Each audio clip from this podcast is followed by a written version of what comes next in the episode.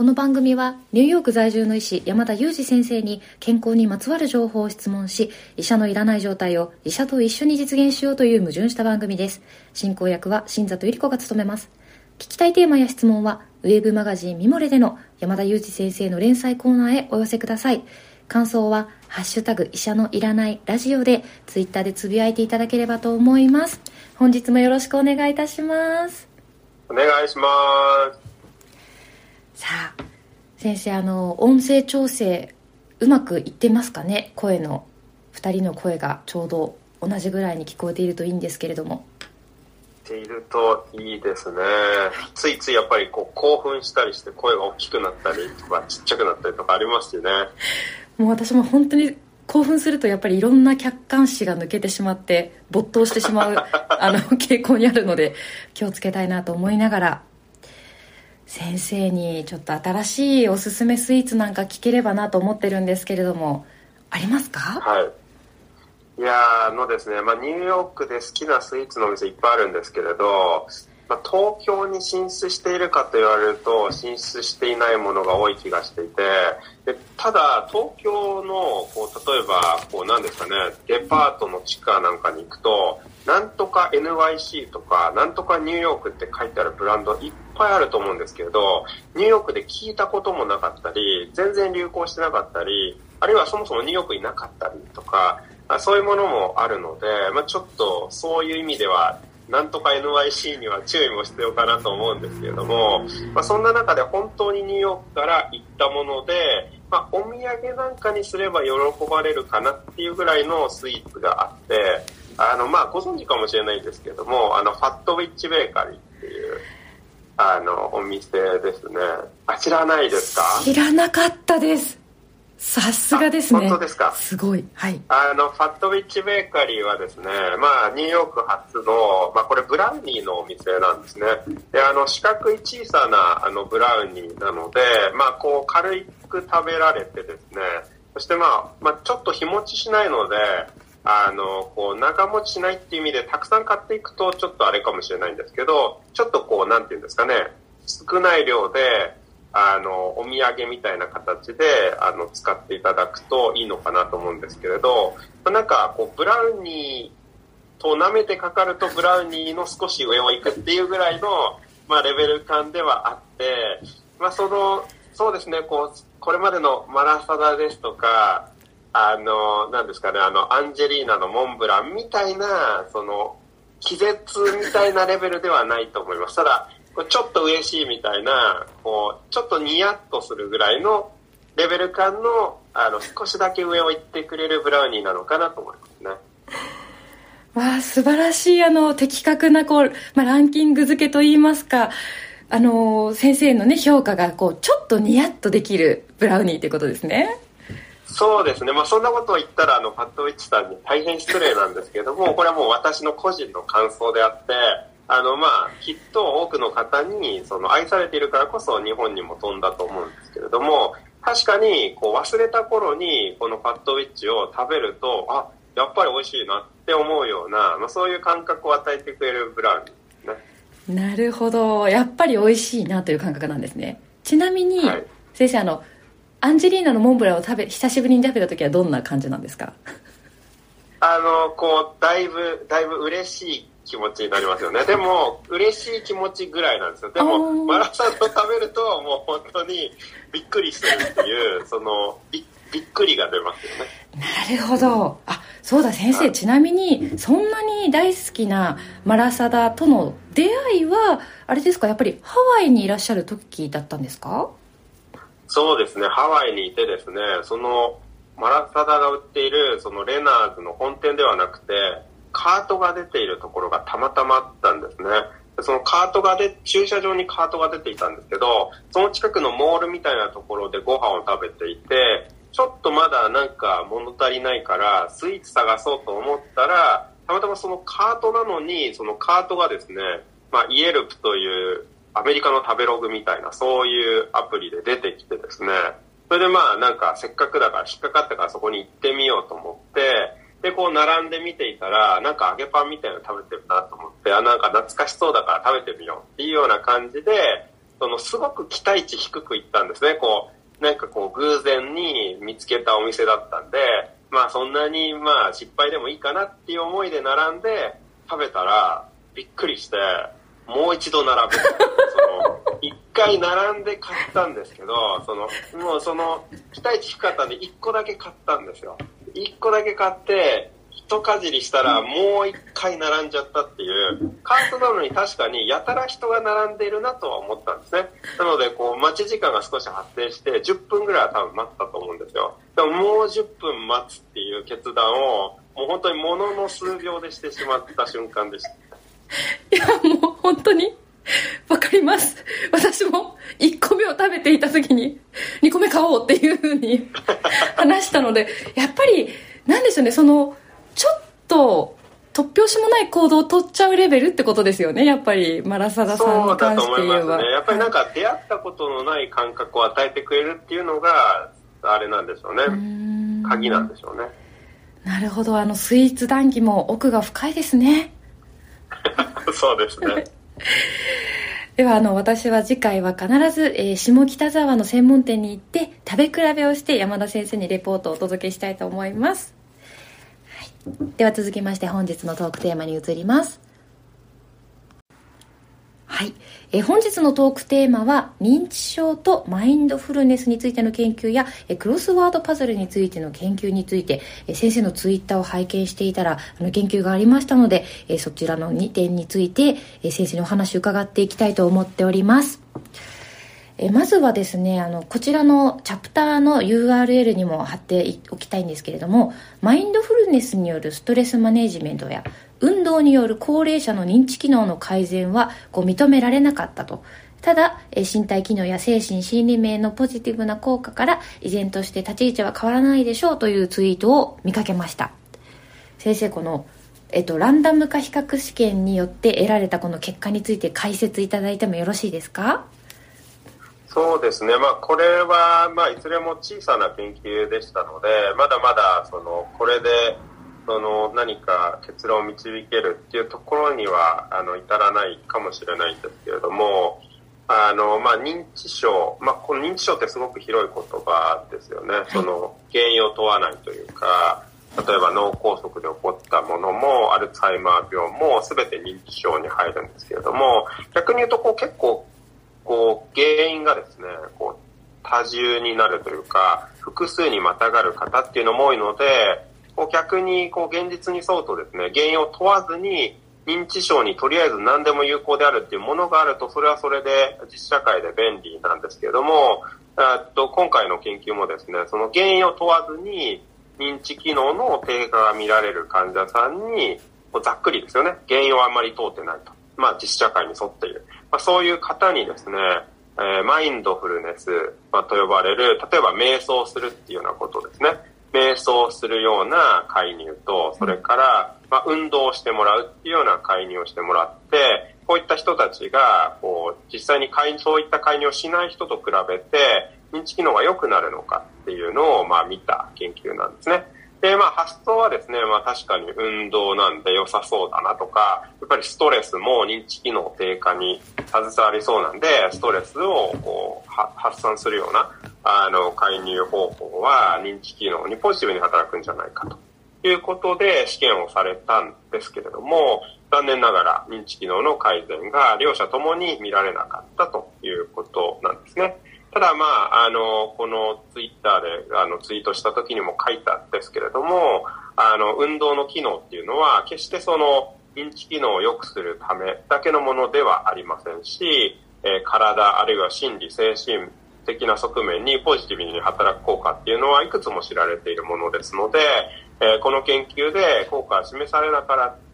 ったからといって、運動の価値が下がるとか、マインドフルネスの価値が下がるというものではないんですけれども、まあ、ただそういう結果が得られたということですよね。ありがとうございます。あの先生ちなみにこ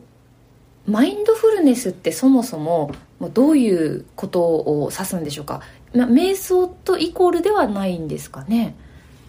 そうですね。イコールではないですね、まあその今例えば自分のその体や心、まあ、自分を取り巻く環境で、まあ、何が起こっているのかっていうことに、こう、なんていうんですかね、スイッチを入れて、それに意識を向けて、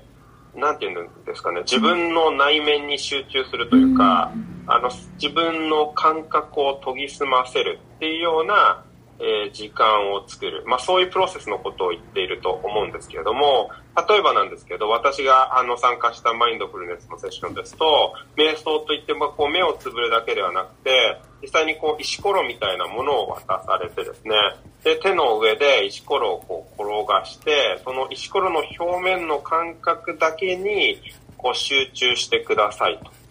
いうような感じで、こう目をつぶって石ころをこうずっと触りながら、石ころの表面をこう、あの、感じる。まあ、そこにこう精神を研ぎ澄ませるっていうような形で、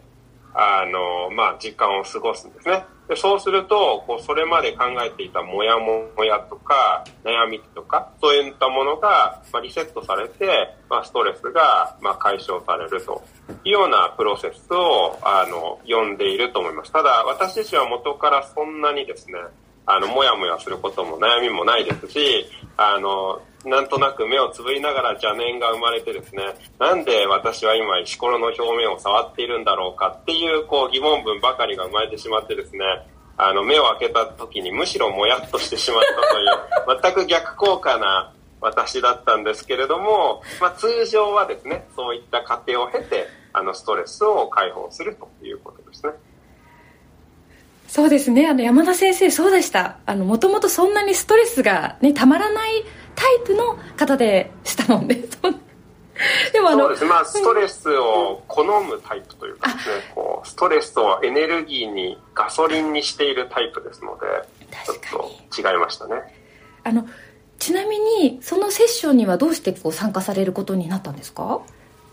これはですね、私が、あの、アメリカの研修医になった時にですね、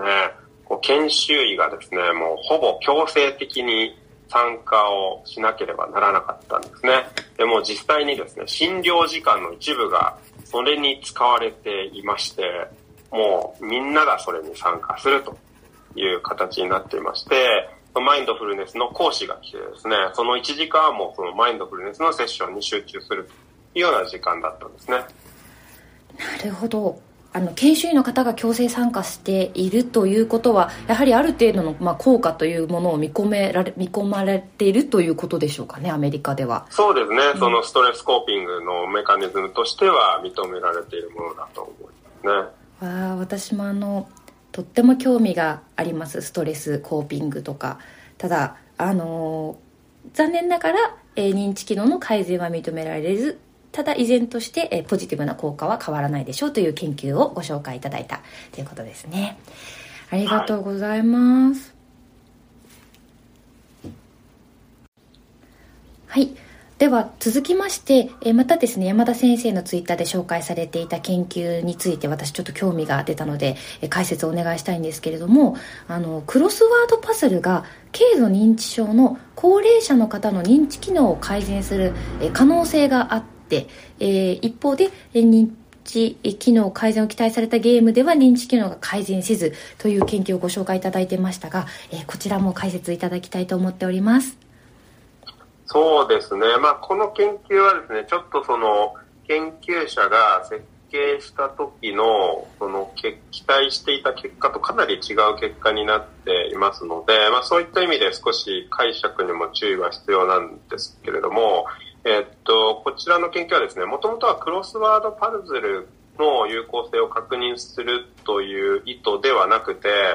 あの、実はですね、クロスワードパズルと比較をしたときに、えっと、まあ、こちらでキュレーションをした認知症に効くだろうと思って並べたコンピューターゲームがあってですね、この認知症に効くだろうコンピューターゲームと、まあ、クロスワードパズルを対決させたあの、比較試験だったんですね。つまりなんかこう、認知症に効くゲームみたいなのって、なんか、売ってたりするじゃないですか、はい、これは認知症に効くとかですね、これは認知機能を改善するとか、頭を良くするって言われるようなコンピューターゲームとクロスワードパズルを比較させたと。で、コンピューターゲームが効くのであれば、こう、なんですかね、こう、オンラインでつなげるので、こう簡単に皆さんに入手可能になるということで、まあ、期待が持たれてやられたんだと思うんですけれども、結果はですね、まあ、真逆になってしまったということなんですね。すなわちどう、どうだったかというと、コンピューターゲームでは認知機能の低下の傾向があったのに対して、クロスワードパズルの方ではですね、認知機能が改善するという方向にあったと。いうことなんですね。で、これまあ、全く別物を比較していますので、うん、ちょっとなかなかものを言いにくいと言いますか、じゃあ、だからといって、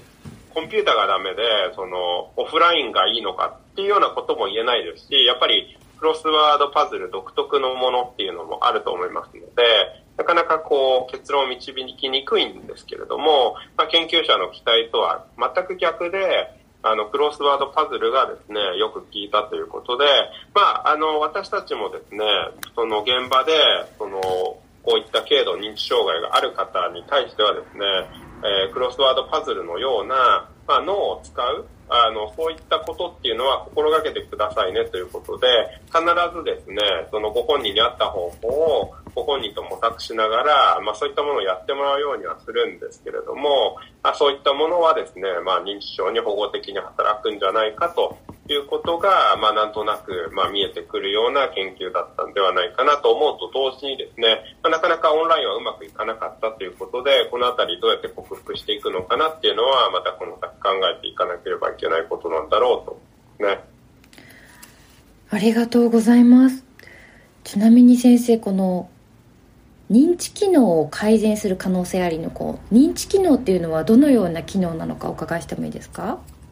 そうですね、すごく幅の広いあの言葉でして、あのパッとイメージしやすいのは例えば記憶力だと思うんですね。で、この記憶力でも短期記憶のようなあの、パッと聞いてすぐに、あの、言い返すような記憶力だったり、あるいはちょっと前に聞いたことを思い出すっていうような記憶力だったり、そもそもちっちゃい時の思い出を話せるっていうような、まあ、すごく遠い、あの、記憶力だったり、まあ、こういうようなものがパッと、あの、思い浮かべる認知機能じゃないかなと思います。うん、あるいはもう一つ挙げると、空間認識の能力ですかね。例えば何かの空間にあるものを見て、その図形を模写するね。まあ、そういったものもあの認知機能の一つですし、あるいは数字を理解する能力とか、文字を理解する能力とかですね、まあ、そういったものも、えー、あの認知機能に含まれますけれども、あのそういったものを幅広くあの捉えたものでして、認知機能を評価すると言いますと、まあ、そういった図形模写だったり、計算だったり、あるいは、あの、その言葉を覚えてもらうであったり、あるいは動物の絵を見て、その動物の名前を言ってもらうだったりですね。まあ、そういった、こう、認知機能の幅広い尺度を評価して合計点を出して、あの、あなたはこのぐらいですよっていうようなことを実際にするんですね。なるほど。ありがとうございます。理解できました。私、あの、クロスワードパズル、やったことあのあるますしあの本屋さんにでもすごく売ってるんですよ。クロスワードパズルのコーナーがあってあの100円ショップにもあってあのやっぱりこの効果があるからなのかその先生がたちがそうやっておすすめされるのかクロスワードパズルって認知機能回復にいいとか認なんかその物忘れがひどくなった時にいいっていうこうイメージはずっとあったのでこの研究結果はなるなるほどなというかあの納得の内容でした。ちょっと今プッチ薄いさん混ぜられましたね。ええそそんなことないですよ。えあのごめんなさいね。今ちょっとパニックになったんですけどどこが臼井さんだったか忘れちゃいました。今一瞬なるほどなを通過したんで ちょっとプチ臼井さんを混ぜられたのかと思いましたけど違ったんですね。もうあごめんなさい。その点に関してはもう本当に混ぜてます。混ぜてます。あの臼井さん卒業された今薄いロスに陥っていらっしゃる皆様のために少しそのなるほどなを混ぜてあのまた好印象を作る方法論で解説いただいたことも意識してやっています。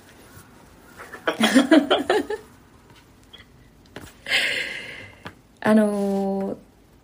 そうですね。ということで私は認知機能なんかすごい。すいません。もう私のこの臼井さんの話によって木田さんのこう何かスイッチが乱れました乱れすごく乱れましたよ乱れてるとあの聞いてくださってる方と感じ取っていただいてると思います。あのでも私本当にこれを聞いていて自分もナンプレって好きなんですよ。ナンプレ？ってご存知ですか、はいはいはな数読っていう言い方もされるような。であれをやってるとなんか頭のちょっと違うところが動いてるような気はすごくしています。感覚なんですけど。いまあ数読英語になってますからね、そう山田先生そうやっておっしゃってましたし、ええ世界共通ですよね。なんかでもクロスワードパズルと数読って鍛えられるあれの脳の部分違うんですかね？ちょっと疑問に思いました。近そうですよね、うんうんうん。ただまあ使ってるものは数字と言葉でしょうけれど まあでも近そうですよね、うんうんうん。そんなことを思い出しました。ありがとうございます。はいでは先生すみません。ちょっとあの私はうっかり予定外のことが起こるとパニックになってしまう傾向にあるちょっとキャラクターがあるのですみません。皆様ご迷惑をおかけしました。いえいえやっぱりこのちょっとしたパニックとかハプニングがいいんじゃないですか？そうですかね。だったら嬉しいですがちょっとまあ気を取り直してですね先生、えっとこの配信がこう皆様に公開されている日はですねもう健康の大疑問がめでたく発売されている、えー週になっておりますので皆様読んでいただけましたかね？そうですね。もうちょっと読み進められた方もいらっしゃると思いますのでもう健康の小疑問ぐらいになっているかもしれないですね。なるほど。読んだ後に大疑問が小疑問になるってことですねそうですね。今頃もう小疑問なんじゃないかなと思いますけどね。いやなんかすごくあの皆様のあの大疑問がこうどう小疑問になったかのような感想もぜひぜひいただけたらいいなと思っております、えーこちらの番組気に入っていただけました方はぜひチャンネル登録をお願いいたします。山田先生本日もありがとうございました。ありがとうございました。今日も新里さんと2人でお送りしました。Thank you so much for listening. See you next time.